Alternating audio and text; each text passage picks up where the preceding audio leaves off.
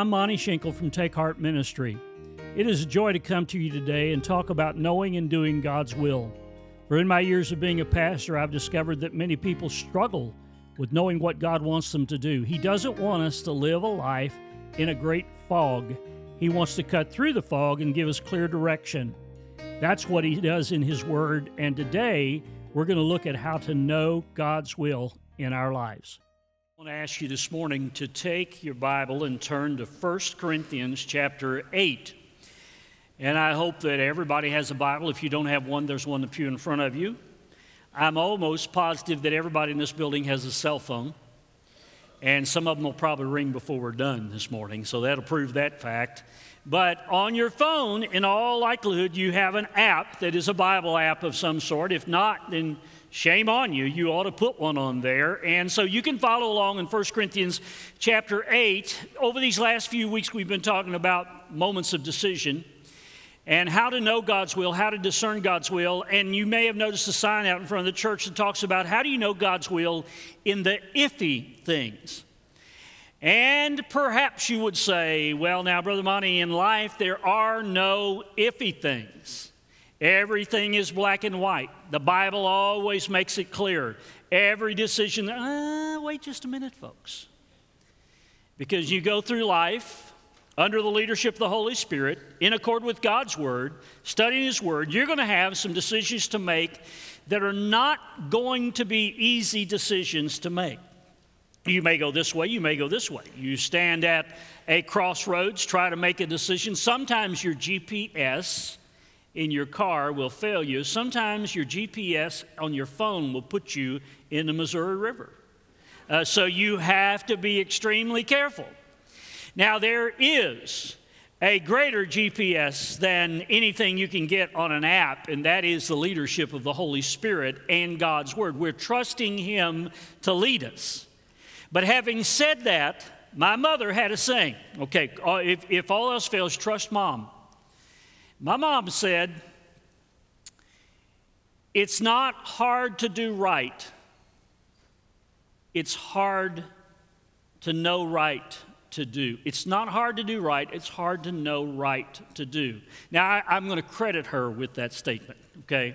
Uh, I'm not saying that, she w- that that was original with her at all, but mom was just stating what I think is a truism that generally speaking, if you know, as a child of God, if you know the right thing to do, uh, even sometimes if you don't want to do it, or if you say, This is a direction that, a different direction, what I really want to go, uh, but if you know the right thing to do, you say, I will do the right thing. As a matter of fact, as a child of God, that's a commitment that we have made. I will do the right thing. The problem is, Mom, sometimes knowing the right thing to do is not real easy. Sometimes it's not real clear. Sometimes there's a multitude of decisions you could make and different ways you could go, but it's finding the right path, it's doing the right thing that is so important. And ultimately, as a child of God, and I think we can all say this this morning, what we want more than anything else is to please our Lord Jesus Christ. That's what we want more than anything else. It doesn't mean that there won't be times in our life as a child of God that we get off the path and do not please the Lord. But one of the surefire signs that we are a Christian is that when we get off the path, we get back on the path. Because the greatest desire that we have in our heart is to please the Lord. And even whether we're conscious of it or not, every one of us that know the Lord, we're focused on a day when we're going to stand before Him. And that's not legalism. That is the love for the Lord that motivates us to want to please Him. It is not even some kind of self uh, uh, exaltation to hear us say or to believe in our heart that we really want to hear Him say someday, Well done. It's not just you want a preacher to stand over your casket someday and say concerning, as we seem to do over every person that dies, someday they're going to stand before God. God's going to say to them, Well done, good and faithful servant. Don't trivialize that moment when we stand in His presence and we want to hear, hear Him say, we desire to hear Him say, more than anything else in this world that appeals to us, what we want most is to hear Him say, well done.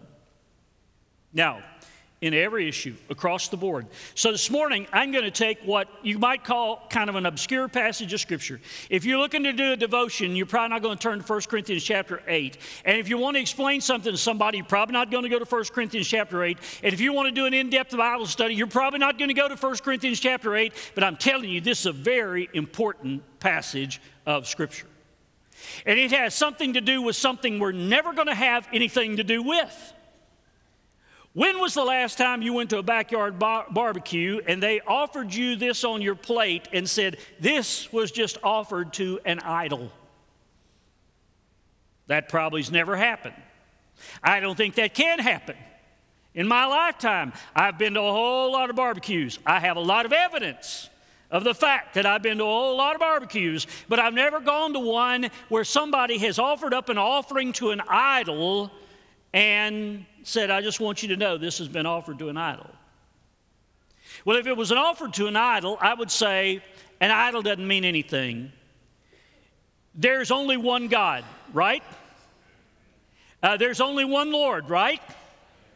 And even when I'm trying to write or type something, when I'm talking about gods, plural, I always try to write with a little g. But when I'm talking about God, singular, the only God, I'm always writing with a big G because there is only one big G God. And he has a son, and his name is Jesus, and he's the one we worship. So if you say, well, if I eat something that's been offered an idol, it doesn't mean anything, because I know that an idol doesn't mean anything, and all these other gods are not really existent. There's something that somebody's made up. They carved them out of wood, they made them out of a stone. It's a figment of their imagination, or as Jonathan used to say, a fragment of their imagination. It's a fragment of their imagination, and so it doesn't really mean anything. Well, let's read and I'll explain. Paul writes to a group of people that are obviously concerned about this.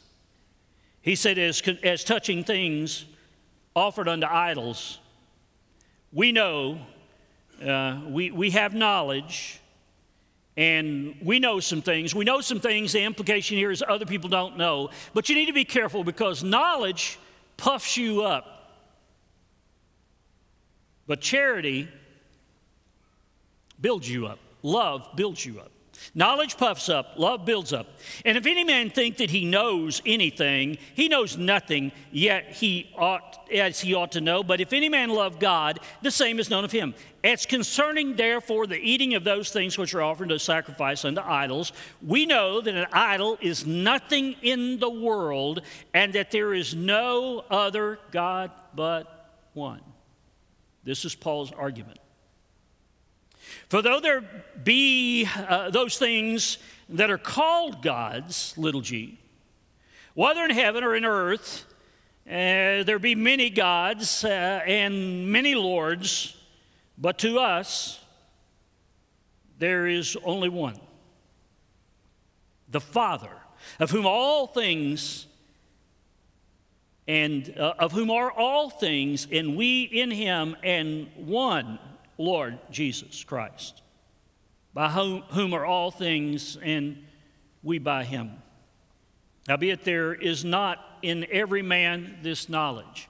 So you could go around the world and you'd find a whole lot of people that have a God living in their house, something they've fashioned, something they've crafted, maybe something related to their ancestors, maybe been in their family for generations. And this is what they worship. Can you imagine having to worship a piece of wood.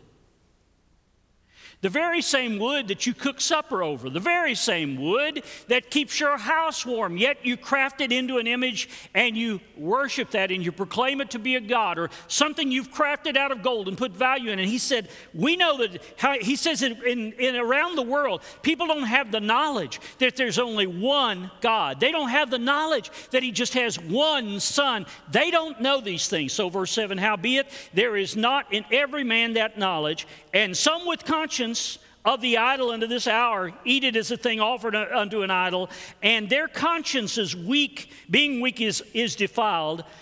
But meat, eating at a barbecue, commendeth us not to God, for neither if we eat are we better, neither if we eat not are we worse.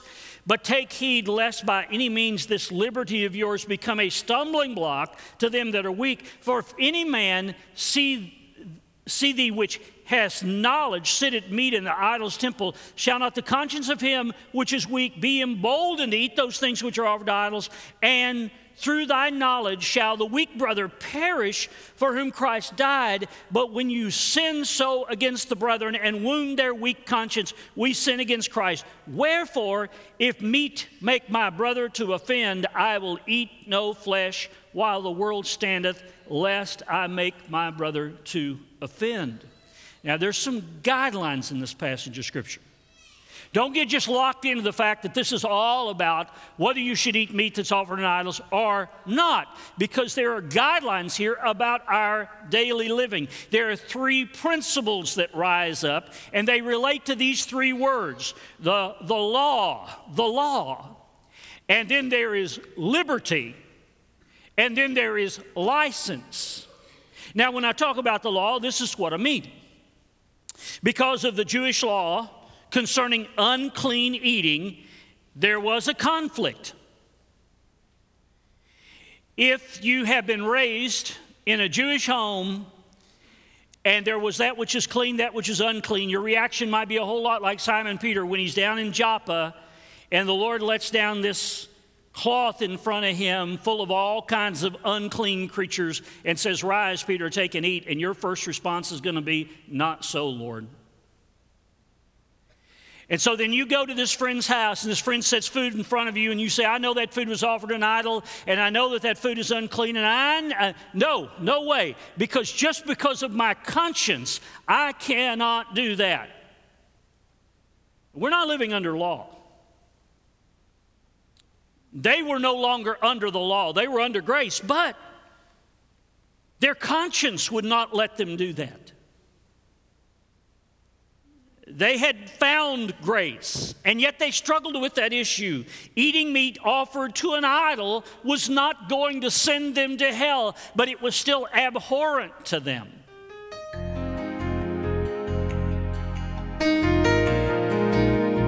Hello, this is Monty Schenkel, and we sure appreciate you listening to this podcast. This is a new effort on our part from Take Heart Ministry. A little over a year ago, we began Take Heart Ministry with the intention of telling people by means of radio and also the internet, and now by podcast, that they can take heart because Jesus cares for them. If you'd like to know more about us, if you'd like to check our ministry out, you can go to takeheart.org. If you would like to personally contact me, you can write to Monty Schenkel or you can write to mschenkel at takeheart.org. Thank you for listening, and now back to the podcast. And then there's liberty. You'd say, well, okay, here's, here's this argument. We're absolutely free. And we are. I would say this to you this morning those who, who know the grace of God are free. We're living under liberty. You have freedom to eat, and you have freedom to not eat. You say, well, it's a, it's a matter of conscience. I heard years ago the conscience is a wonderful goad, but it is a terrible guide. So you come to a situation, you're trying to make a decision. We people say, well, let your conscience be your guide. What you find about your conscience is it bothers you, it stirs your heart, it disturbs you. Now, a person can deaden their conscience and feel good about most anything and can say, well, I can do whatever I want to. I'm a child of God. It doesn't bother me. I'm under grace. And because of God's grace, I have absolute freedom to do whatever I want to do.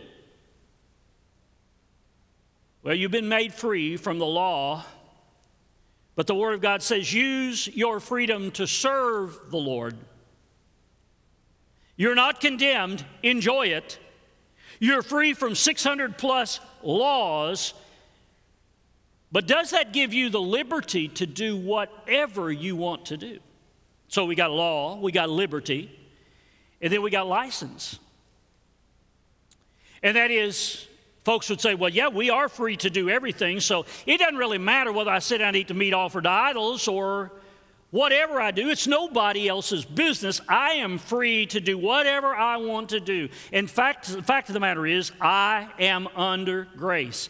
And remember, preacher, once saved, always saved.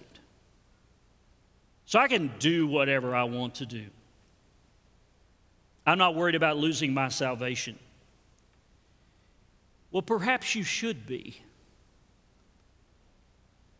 Because if the attitude walking into any sin is, I can do this, irrespective of what God says about it, what the Bible teaches about it, I can just do this because I'm under liberty. You've moved from liberty to license. And the, the question really is not whether or not you lose your salvation. The question really is were you ever truly saved to begin with? Because the child of God has this desire, and that is to please the Lord, to follow after the Lord. You see, with regard to grace, there are three different teachings. There's this thing called cheap grace, I like to call it greasy grace. I'm just going to slide through life. And so you buy into cheap grace, which says no accountability. And after all, my sins are covered by the blood. And in a, in a cavalier way, you just walk through life irrespective of the decisions you make. Then there is the group that live under no grace. And that is, you've got to walk the line.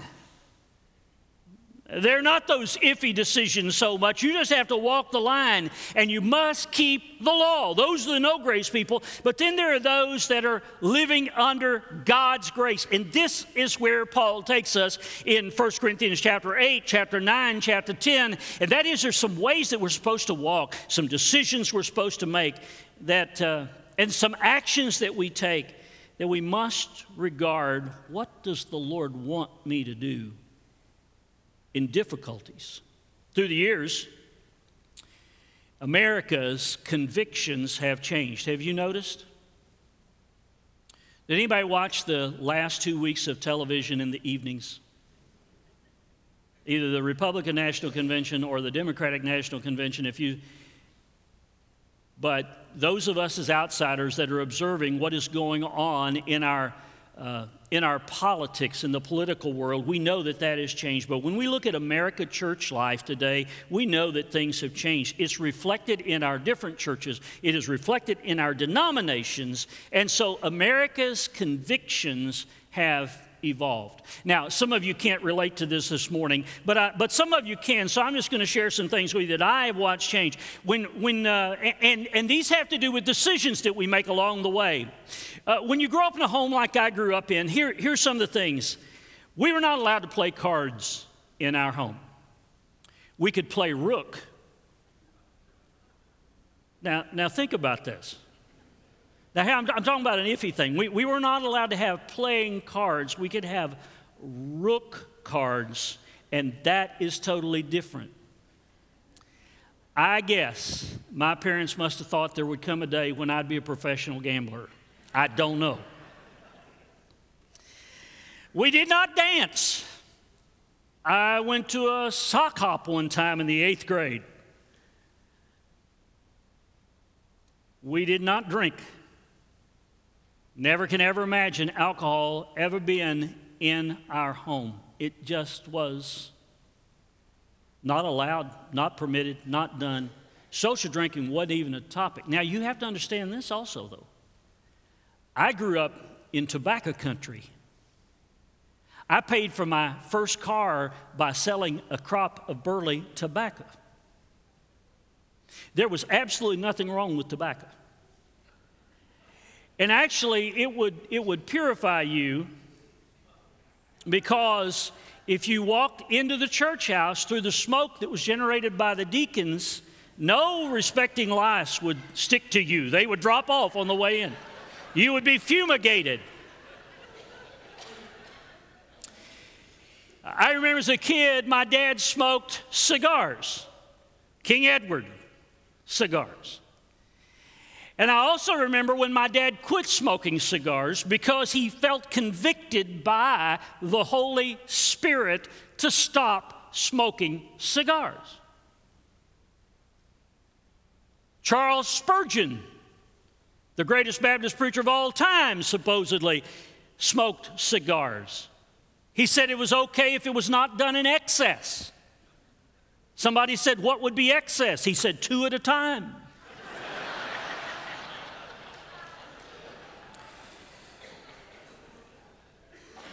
We are delving now into the silliness of Baptist life sometimes. Mom wore a dress to church, and pretty much 365 days a year she wore a dress. If she's working the garden, she might not have worn a dress, or she might have worn a dress. We all read out of the same Bible when we went to church, the King James Version of the Bible. And some of you say, Brother Monty, why don't you set your King James Version aside and why don't you pick up one of these more modern translations? And you've just read a passage of Scripture this morning. If you'd read in a modern translation, we would, we would have known what you were talking about. And that's why I try to explain as we go along, because obviously people today are not as educated as they used to be. But, but I mean, it, not reading out of the King James Version in the culture that Betty and I grew up in would not mean that you were going to hell, but it might mean you were on a very slippery slope. There was no lottery, but we were not allowed to play marbles for keeps. Some of you don't even know what I'm talking about. Pitching pennies was taboo to quote Statler Brothers. Never in all of my life have I ever bought a chance on a quilt or a gun or any such thing. It's because that's what I heard in my home. That'll lead you. You become. You'll be on television, a professional gambler, if you do that. That's what's going to happen.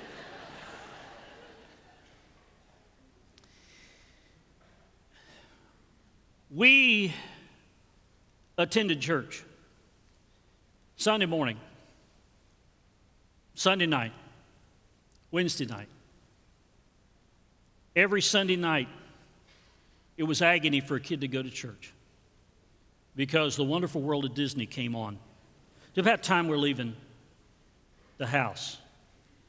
I was a full grown adult before I knew that old Yeller died. I. Never got to watch the whole thing. I could sure pretend to be sick and try to get to stay home, but we did not work on Sunday. Um, my dad never cut grass on Sunday. Amen, Betty? My dad never cut grass. I have, I've never, ever, ever mowed my yard on Sunday. Never. Now, perhaps if the ox was in the ditch, which basically for us would have meant if the cows got out and got on the road. But if they were out on Saturday and you left them out, then that was not an excuse to do anything on Sunday. I might go fishing or squirrel hunt on Sunday afternoon, but I would be back in time for church without fail. You say, Brother Monty, all these tickety tack little legalistic things that Look how normal I grew up. Look how normal I grew up. And it was a good life, folks. Don't let anybody ever tell you anything other than that. Things have changed. And most of what I've told you is considered absolutely ridiculous today. And there are activities that you struggle with, and some you don't. And you will find Christians today that will argue for the use of alcohol, even profanity in the pulpits, pornography, as long as it's not hurting anybody, greed, gluttony. Lord help us you say, don't, don't go there. disregarding the Lord's day.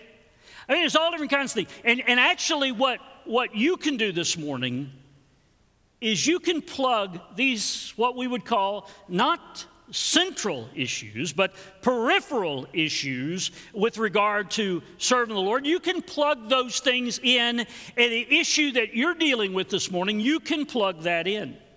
Here's one.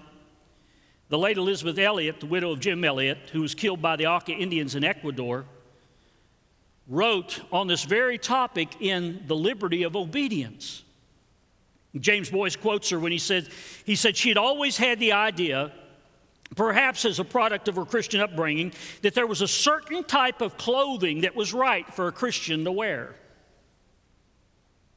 And conversely, there was clothing that was wrong. But then she went to Ecuador and she found herself in the midst of a tropical people who wore little or no clothes at all. What did her standards have to do with them? Should she dress new converts, lead them to the Lord, get clothes on them? Should their standards prevail?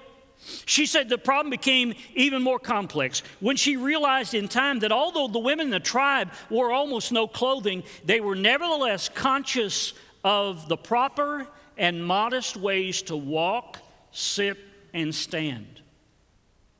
The entire problem forced her to ask herself if there was anything inherently Christian or non Christian in the way we dress in America.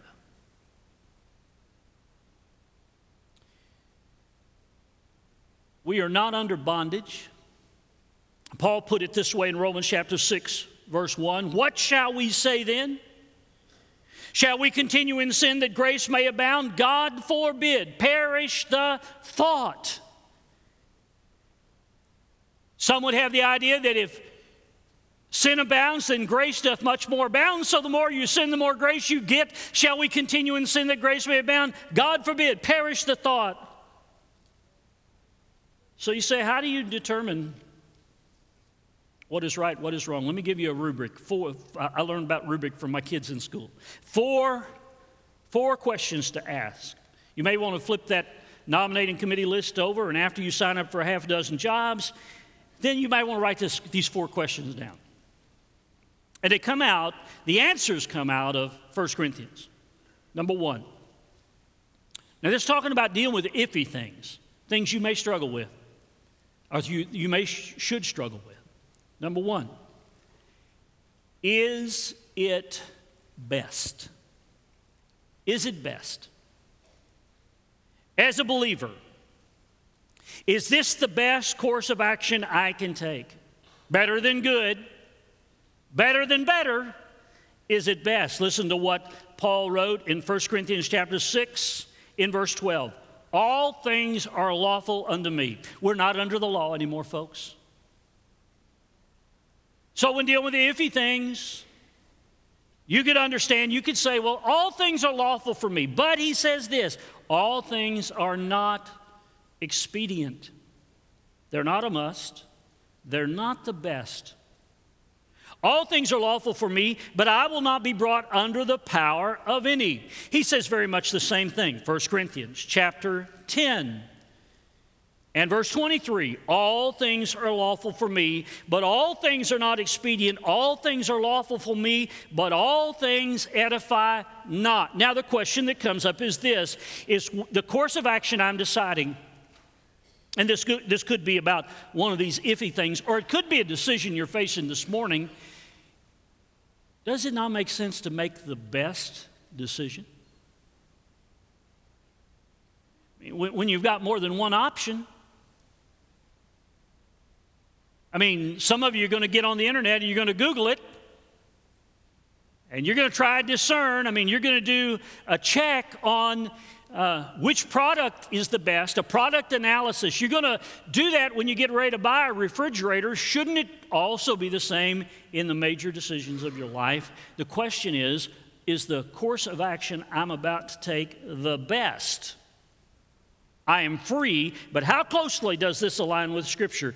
Given all the facts, does this decision appear to be the best one you can make for yourself, for your family, is it best? Number two, can it bind? Can it bind? Look at 1 Corinthians chapter 6 verse 12 again. He says, "All things are lawful unto me, but all things are not expedient. All things are lawful for me, but I will be, not be brought under the power of any."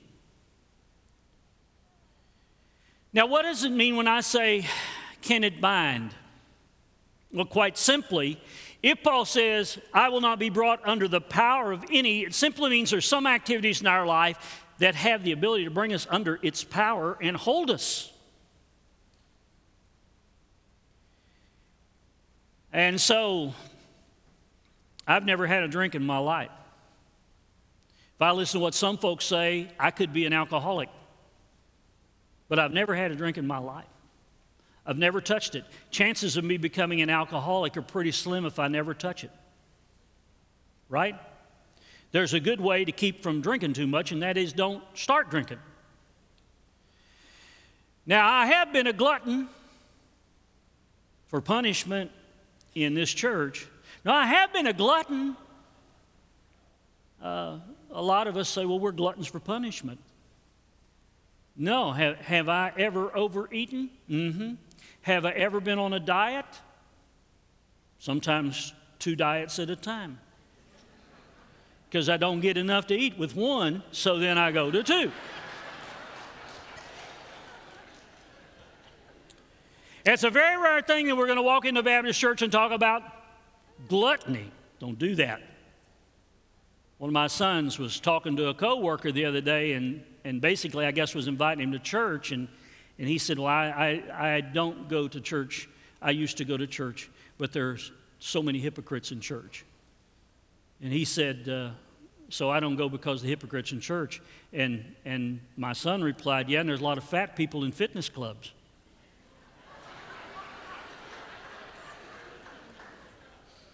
they will not prohibit you from joining a fitness club. I mean, what's the point? So, enough of that. Probably too much.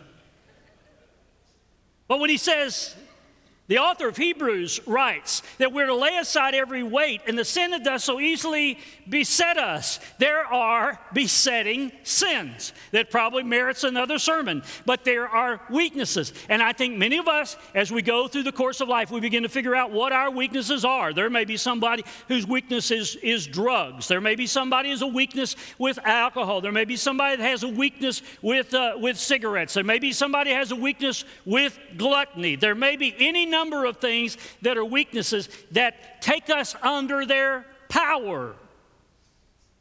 More and more research is coming out to say that uh, pornography redesigns the way the mind operates and thinks. So, what does it do? It has a binding effect on a man or a woman. So when we begin to look at all of these things, we ask the course of action, what I'm getting ready to do, is it going to be something I'm going to fall so much in love with that it is going to have control of me? Will it bind? Can it bind? Number one, is it best? Number two, can it bind?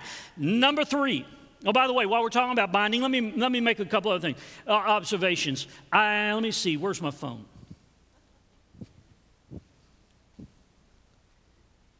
I'm just wondering if anybody has sent me a message in the last minute or two.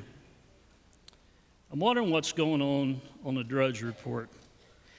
I'm wondering if words with friends or words with enemies, if somebody has played me. As a matter of fact, my sister has. She's on a different time zone. Uh, so, this is an addiction. And while it could be for great good, I, am coming to the opinion that it is affecting the spiritual level of people in America. You, some of you can't even come to church without looking at Facebook.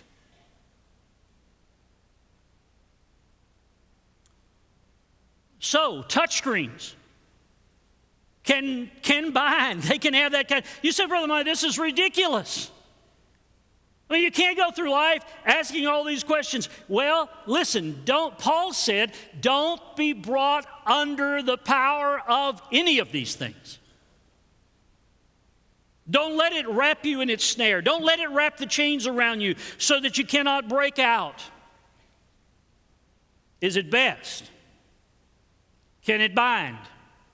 And by the way, some of those binding things can even refer to personal relationships. There's this guy, there's this gal. What starts as innocent uh, flirtation in your mind reaches a point where you are bound and you're led off in the wrong direction.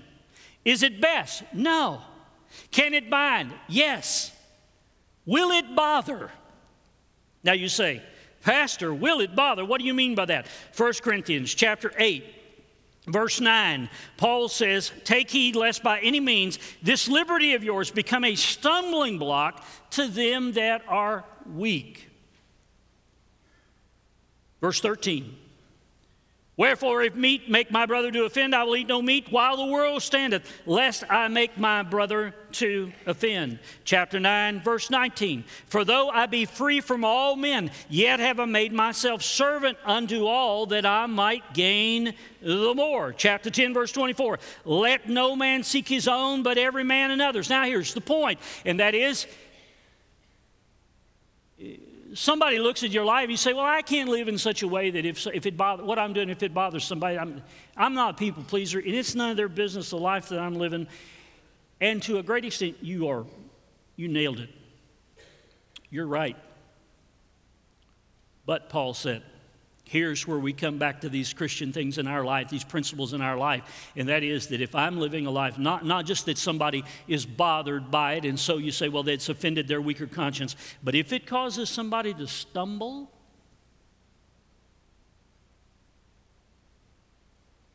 he says, if eating meat offered an idol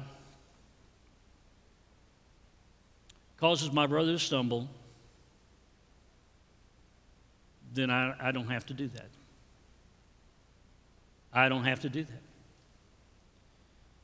Here's the fourth thing Does it build? The Bible says in 1 Corinthians chapter 10, verse 23, all things are lawful for me, but all things are not necessary. All things are not expedient. All things are lawful for me, but all things do not build me up. And the thing that we're wanting as a Christian is to do those things that are going to make us walk straighter love more pure, purely to the Lord, things that are going to build us up, help us to grow in our walk with the Lord.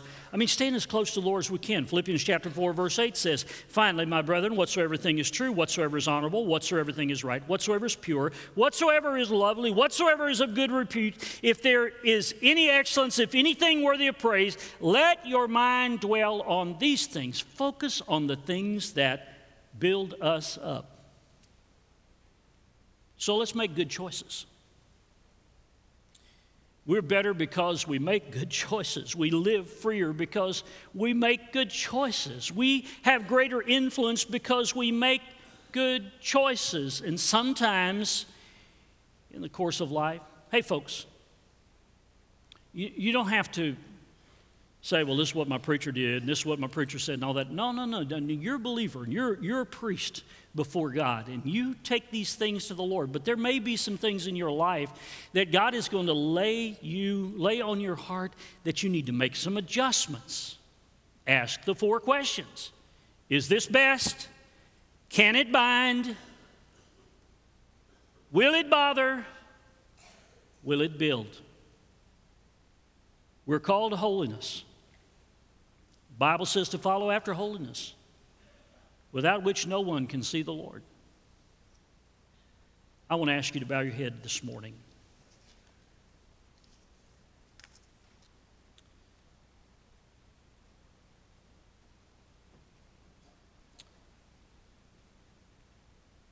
We're dealing with iffy things. And maybe to some extent, in some minds at least, we're dealing with silly things. And there's so much of it that's between you and the Lord. The freedom we have in Christ is not just free from the penalty of sin, it is free from the power of sin. And we do fail, not just in the iffy things, but sometimes in the no doubt things, we fail, we fall right flat on our face. But I'm thankful for a Savior who has made me free from the law, of sin, and death. He has set me free that I might live a victorious life.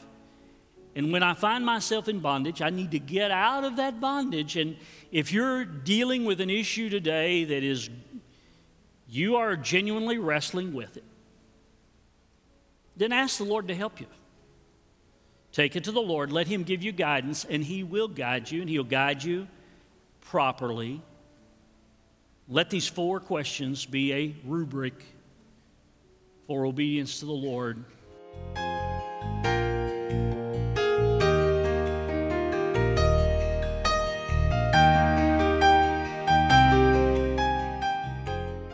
Thank you for listening to this podcast today.